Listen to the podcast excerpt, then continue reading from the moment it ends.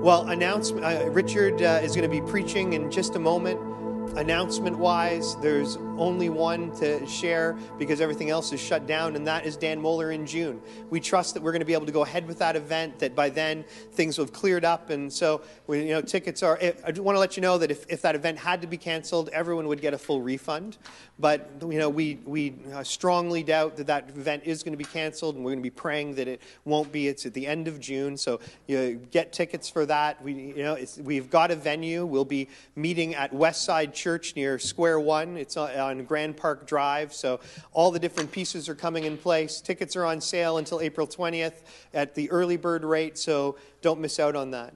As well, while we're not gathered together, that, you know, we still, all our bills are pretty much the same in this period. And so just encourage you that even though we're not gathering together, that you would give, you'd use our online methods to be giving. If you don't want to give uh, online, you can mail a check into us at at 6555 Faulkner Drive, Unit 126, Mississauga, Ontario, L5N3N6. But really want to encourage you use e transfer, use, uh, use the uh, Lifehouse app, use our website, and you can give in any single one of those ways. And so, Lord, we just pray for finances for every single person. Lord, your protection over the finances of individuals, your protection over the finances of the church. And Lord, we thank you that you're our provider, that we don't need to worry in this season about anything, including finances, and that, Lord, you are the one who is the giver of all things, and you're the one that, that has our wealth increasing. And so we look at where, you know, stock markets have been all over the place. We, again, we trust, as we've seen many times before, where there's been these different seasons and different cycles, that, Lord, you are in control of everything, and we can put our trust in you for our finances the same as we put our trust in you for everything else. Wonderful. Well, uh, we're, we're a privilege this morning to have Richard uh, sharing the word on discipleship. So let's just give him our full attention. Richard, it's uh, great to have you this morning. Thank you very much, James. Thank you very much, and uh, I'm honored and privileged to be sharing today on discipleship. As you know, we've been going through this series, discipleship, and uh, the making of a disciple and what a disciple is. And to start off, last week, uh, I just want to start with recapping with what James shared last week. If you remember very well, he shared three goals about a disciple. The first goal was to know and follow Jesus. The second goal was to be changed by Jesus. And the third goal was to be committed to Jesus' mission. Today, I wanted us to focus on the second one which talks about being changed. Okay, sorry, I need to align myself to the camera. Yes, uh, today I wanted us to focus on the second goal which James shared yesterday. And this is the goal of being changed to, to, to become a disciple. When, when you're changed, when you submit yourself, I'm reminded of the book of John. I think chapter, chapter 6, verse 44, where it says, where the Father, where Jesus, Jesus was saying, unless the Father draws one to Him, he cannot come. It, it's only the Father that draws someone to, to Christ. And so when the Father draws someone to Christ, I see it as an invitation into salvation and into a journey with Jesus. So I will not deal with the first part of knowing and following because I think James did a good job on that. But I really wanted to spend time on the second one, which is the transforming part, where we submit ourselves to Jesus and He's able to transform us to be what He's called us to be. So the, the word making here, for me, speaks of transformation. It's about submitting to Christ, being changed, taught, mentored, equipped, coached, and molded to be what Jesus calls us to be.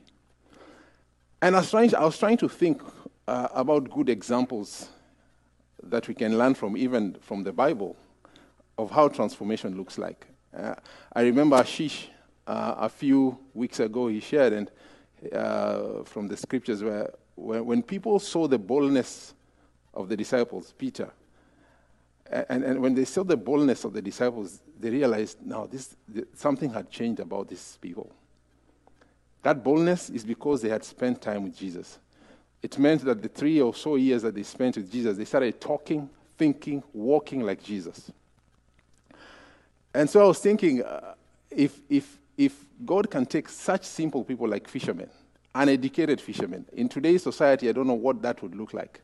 Someone who's not gone to school, someone who there's nothing to write home about, there's nothing to say much about the person. But Jesus used such people to shake the world with the truth of the gospel.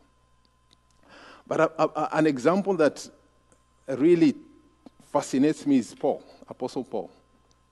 And I would like us to just go through Philippians chapter 3, verse 3 to 14. For we are of the circumcision, if I read very quickly, for we are of the circumcision who worship God in, in the Spirit, rejoice in Christ Jesus, and have, the confid- have no confidence in the flesh. Verse 4, he says, Though I also have confidence in the flesh, if anyone else thinks he may have confidence in the flesh, I more so. Here, Paul was basically saying he has so many good reasons to have confidence in the flesh. He was, uh, he was saying, if you think you have reasons to, to be confident in the, in, the, in the flesh, then I also have reason. And he went on to, to lay down his resume there. In verse, in verse 5, he says, I was circumcised on the eighth day, of the stock of Israel, of the tribe of Benjamin, a Hebrew of Hebrews, concerning the law, a Pharisee, concerning zeal, persecuting the church, concerning the righteousness which is in the law, he considered himself blameless. Paul was someone who was very well educated. He knew the law. He abided by the law, and so he had status in society. But in verse 7, he went on and said, But what things were gain to me? These I have counted loss for Christ. Yet indeed, I also count all things loss for the excellence of the knowledge of Christ Jesus my Lord, for whom I have suffered all things and count them as rubbish so here is Paul, he's telling you how, if I was to have confidence in the flesh, I think I can do a good job because I have, I have, I have the crowns, I have the degrees, I have everything in society that would give you status. I have that. But he said, you know what? I consider all this rubbish that I may gain Christ. He was willing to surrender everything about his life. Anything that defined success, anything that he drew confidence from before, everything that gave him that passion and that, that reason to walk with his head held high. He said, I'm willing to let go all this that I may gain Christ. And so, uh, if you look at, and, and if you continue even in verse 9, he says, And to be found in him, not having my own righteousness. Now, this is interesting because previously he said, to the law, he considers himself blameless. But you see, when he, when, he, when, when he had the encounter with Christ, something changed and he realized wait, wait, wait, wait. It's not about my own righteousness. It's about Jesus defining who I am and me living out from that place of who Jesus has called me to. And therefore he said, Not having my own righteousness, which is from the law, but that which is from faith in Christ. The righteousness which is from God by faith. Verse 10, he says, That I may know him and the power of his resurrection. There is a hunger. This is, this, this, is this, Paul was someone who was already full of himself. He was full of knowledge. He was full of everything that anybody in society would have wanted, even in terms of the law, in terms of, uh, he was a Pharisee. But here he say, that I may know him you know? Verse, verse, verse, verse, uh, verse, verse 10 that I may know him, uh, that I may know the power of his resurrection and the, and the fellowship of his suffering. When he say, I see a hunger in, in Paul to really understand Jesus in a way, not only to, understand, to, to, to, to, understand the redemptive work of Calvary, but he also wanted to understand when he talks about the power of his resurrection, that I see two things the doctrine of life after death, where our eternal life starts now. It doesn't start when we die, it starts now. I also see another aspect where he, he says, I want to know this power, the power that raised Christ from the dead, how it works in me to accomplish what Christ is calling me for. That's when he is saying, I want to know the power of his resurrection. Then he continues and says, and the fellowship of his suffering. In this journey of transformation, as we, as we give ourselves, as we are changed to be disciples, I believe Christ is trying to call us into a place of identity to be able to live out what he's calling us for and to be able to raise disciples. I believe Jesus is more, is, is, is that's why he says he makes you, then from making you, you're able to go and make disciples. So he's interested in you becoming a disciple, and in that way you can raise other disciples. And one aspect about disciple, as we are looking at, uh, one aspect of that transformation to be a disciple, if you look at the life of Paul, is he, he said that, and, and the fellowship of his suffering, he wants to know the fellowship of his suffering. In this journey, there'll be pain, there'll be trouble. Like now, we are going through a season, a tough season and, and it brings some level of suffering. But in Christ, we have hope, we have, we have, we have, we have, we have a, a, a greater plan ahead for us that God has for us, and there's something God is doing, even in the midst of this chaos, in the midst of these challenges. There is something God doing in our lives, and there is somewhere God is taking us. We have a hope that the people who don't know Jesus cannot access we have an understanding that we're able to access that the people who don't know Christ are not able to access.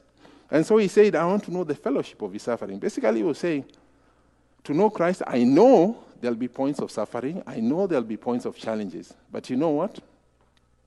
I am ready. I am ready. I am ready to be what Christ has called me to be, even if it brings some moments of suffering. And uh, just because of time, if we jump to verse 12, he said, Not that I've already attained or I'm already perfected, but I press on that I may lay hold of that which Christ Jesus also laid hold of me. I was trying to think about this scripture, and I found it interesting that he was saying that he is pressing on that he may lay hold for that which Christ also laid hold of him. Basically, you're saying, I want to know the reason why Jesus made the invitation to me and why, what purpose he has for me in this life. And I want to be, I want a reason to wake up every morning. Why do I wake up every morning? He's giving, he's, he's like, God, Jesus is giving him a higher purpose as to why he should wake up every morning. Why does he do what he does? Because he's saying, But I press on that I may lay hold of that which Christ Jesus has also laid hold of me. I want to know why Jesus was so interested in me that he sent the invitation to me, invited me to this new life. I want to discover everything there is to discover about Jesus. I want to, I want to go places where Jesus is going to send me. I want to do things that Jesus is going to empower me to do. And Paul said, This is what I would press on and give myself to. Then, lastly, uh, in verse 13, he says, Forgetting what lies behind. In the process of transformation, we have to disconnect with so many things in life.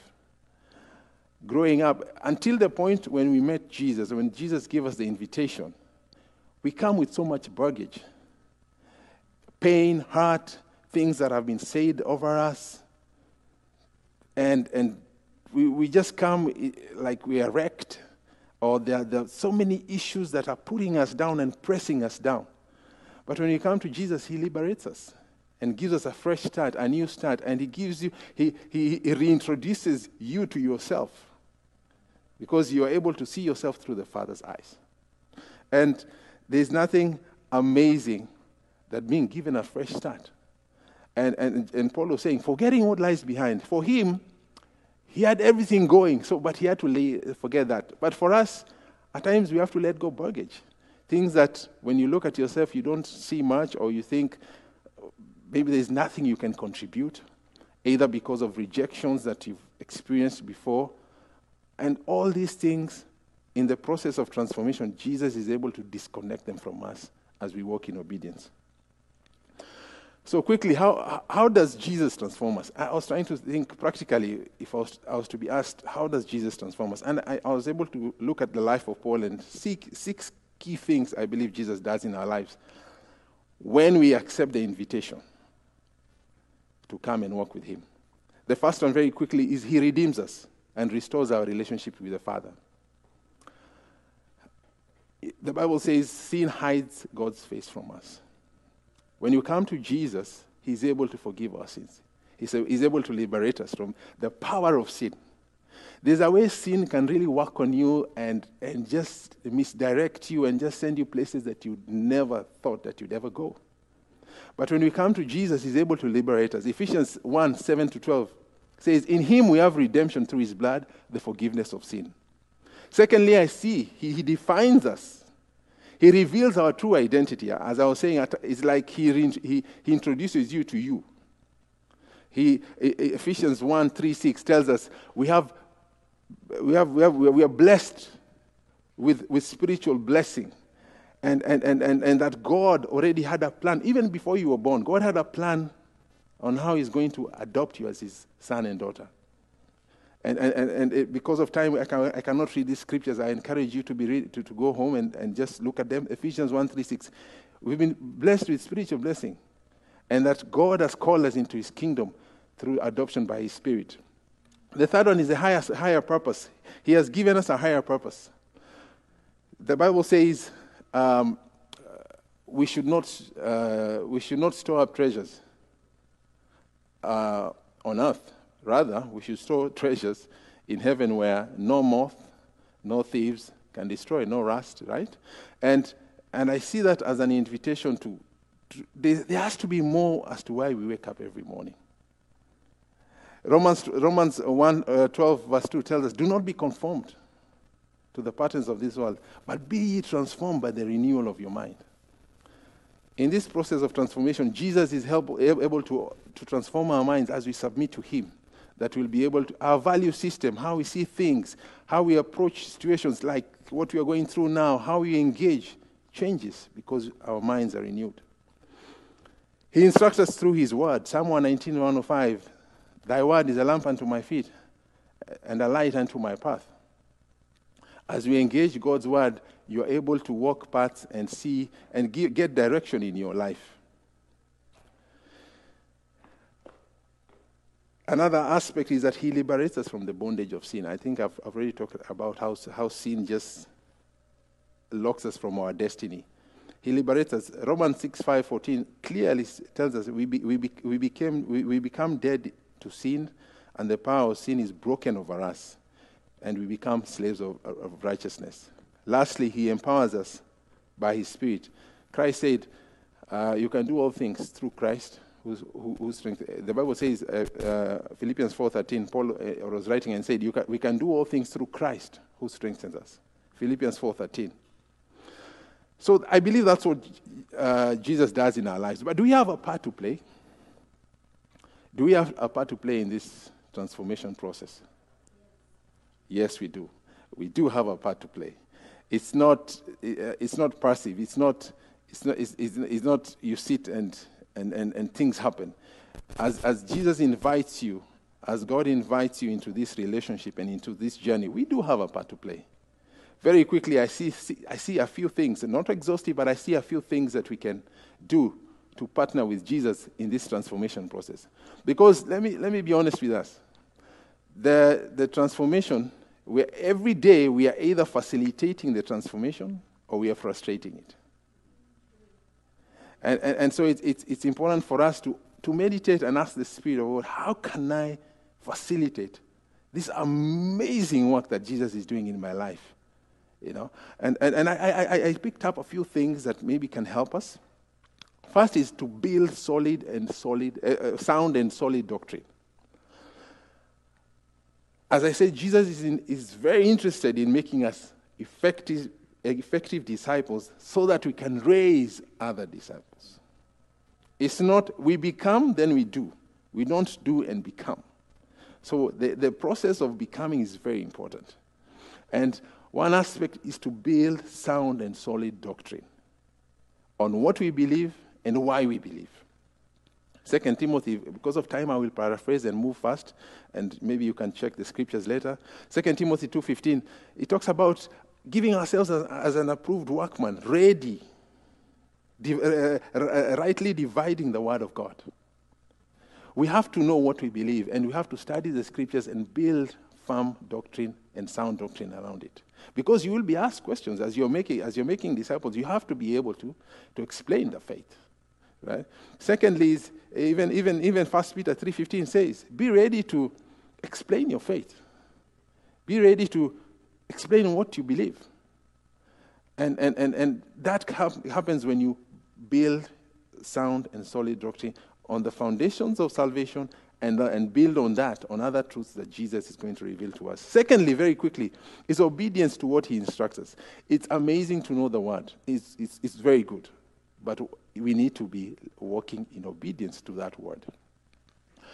And, and God's word could be in the written word. Also, God speaks to us. If the Lord convicts you on something, please do it. He's given us the grace, He's given us the strength and the spirit to help us do it. Thirdly, is denying ourselves and carrying the cross. I think Paul exemplified this. Um, when uh, Matthew 14, 24, Jesus was asking, asking his, was telling, was said to his disciples that if you want to follow me, you have to deny yourself and carry your cross. But what does that look like in our day to day life? You see, Paul walked out of all those successes. He laid them down to follow Christ, to gain Christ. Even us, as we walk in this transformation process, there are things we will engage, there are things we will disconnect. He has we, we have to be ready to trade in everything He asks us to trade in for Himself. It, it, it may affect our ambitions, it may affect our planning, but the most important thing is we embrace that process of denying ourselves and carrying the cross. Which means when the, when the going gets tough, we rely on Jesus. We rely on Jesus because He's the one, He said, I will never leave you nor forsake you. So at times when you're feeling alone and you're feeling, I can't take this anymore, Jesus is there. And the Holy Spirit will, will be there to help you. The fourth one, and very quickly, is pursuing an intimate relationship with Him. This one is, is I look at our lives these days. We are so busy for the right reasons. Life is so busy, we don't have time. In fact, everything you have to create time. Because the way the system and the world is, that it's busy. And I'm reminded of uh, John 15, 13 to 15. It says, Greater love has no one than this, than to lay down one's life for his friend. You are my friend if you do what I've commanded you. Now, this is the interesting part. No longer do I call you servants. For a servant does not know what his master is doing, but I have called you friends. For all things that I had from my Father, I have made known to you. I see a journey of, and a progression here. It's like the disciples, when they accepted the invitation, it's like they were servants. They didn't know much. It's like they're growing. It's like a baby. Eh? You grow and you, you get to know more and more and more. But now they had reached a point when Jesus told them, I no longer call you servants because the servant doesn't know what the master is doing, but I call you friends. And as we develop this intimacy with Jesus, then we become his friends. And, and, and, and, and, and, and, and, and we're able to engage him, he's able to engage us, and he's able to reveal more to us and even give us more, uh, give, give us the tools and everything we need to be effective disciples. And one question, there's a question that can be very intimidating to us Christians. And this question is when was the last time you heard God speak to you? Or does He speak to you every day? What did God tell you today?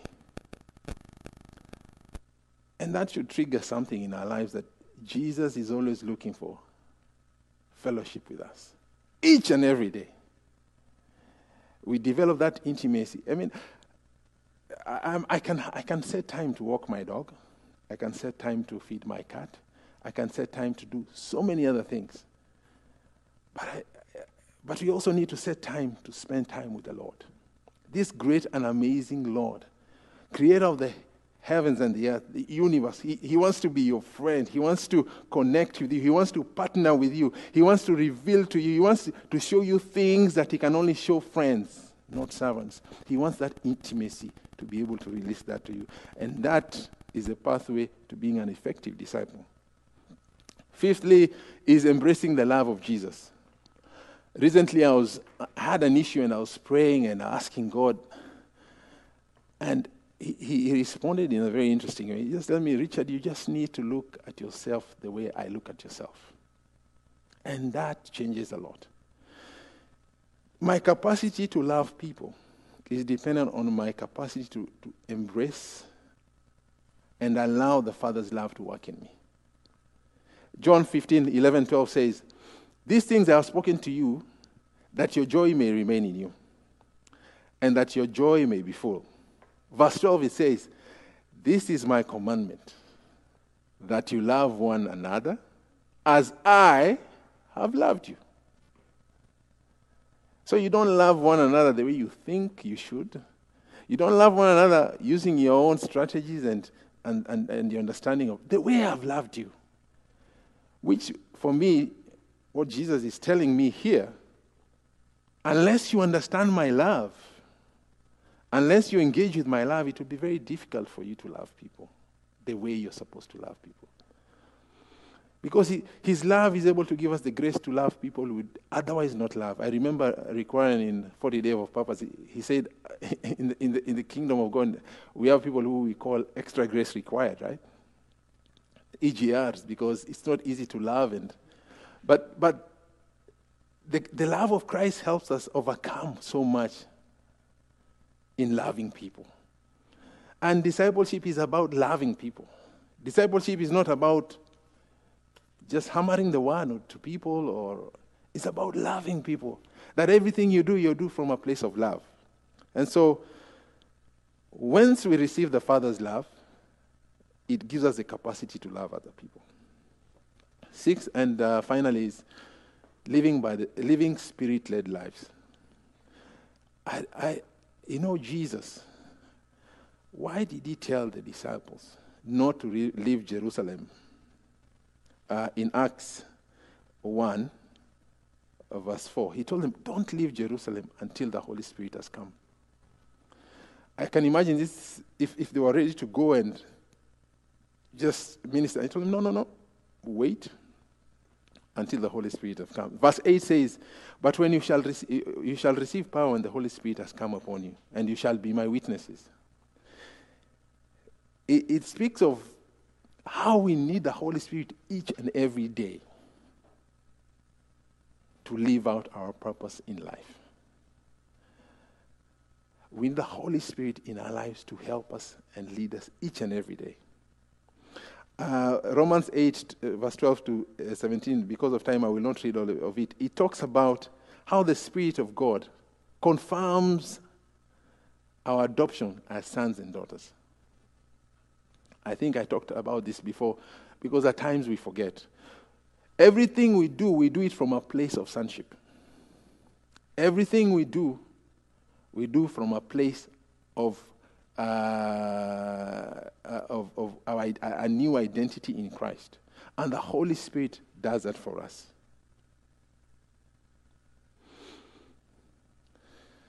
So,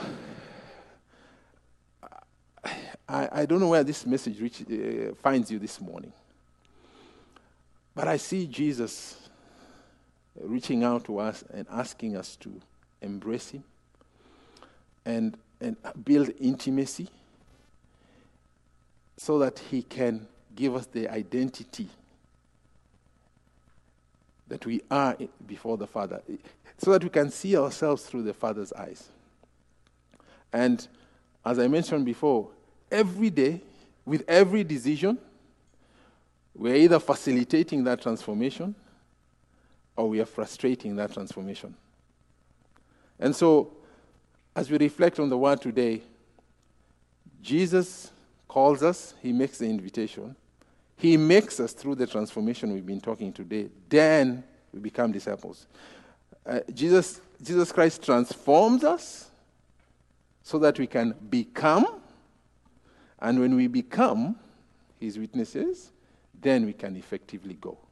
So, my prayer is that each and every day, let's admit ourselves to Christ and the transformation process. Thank you, and God bless you.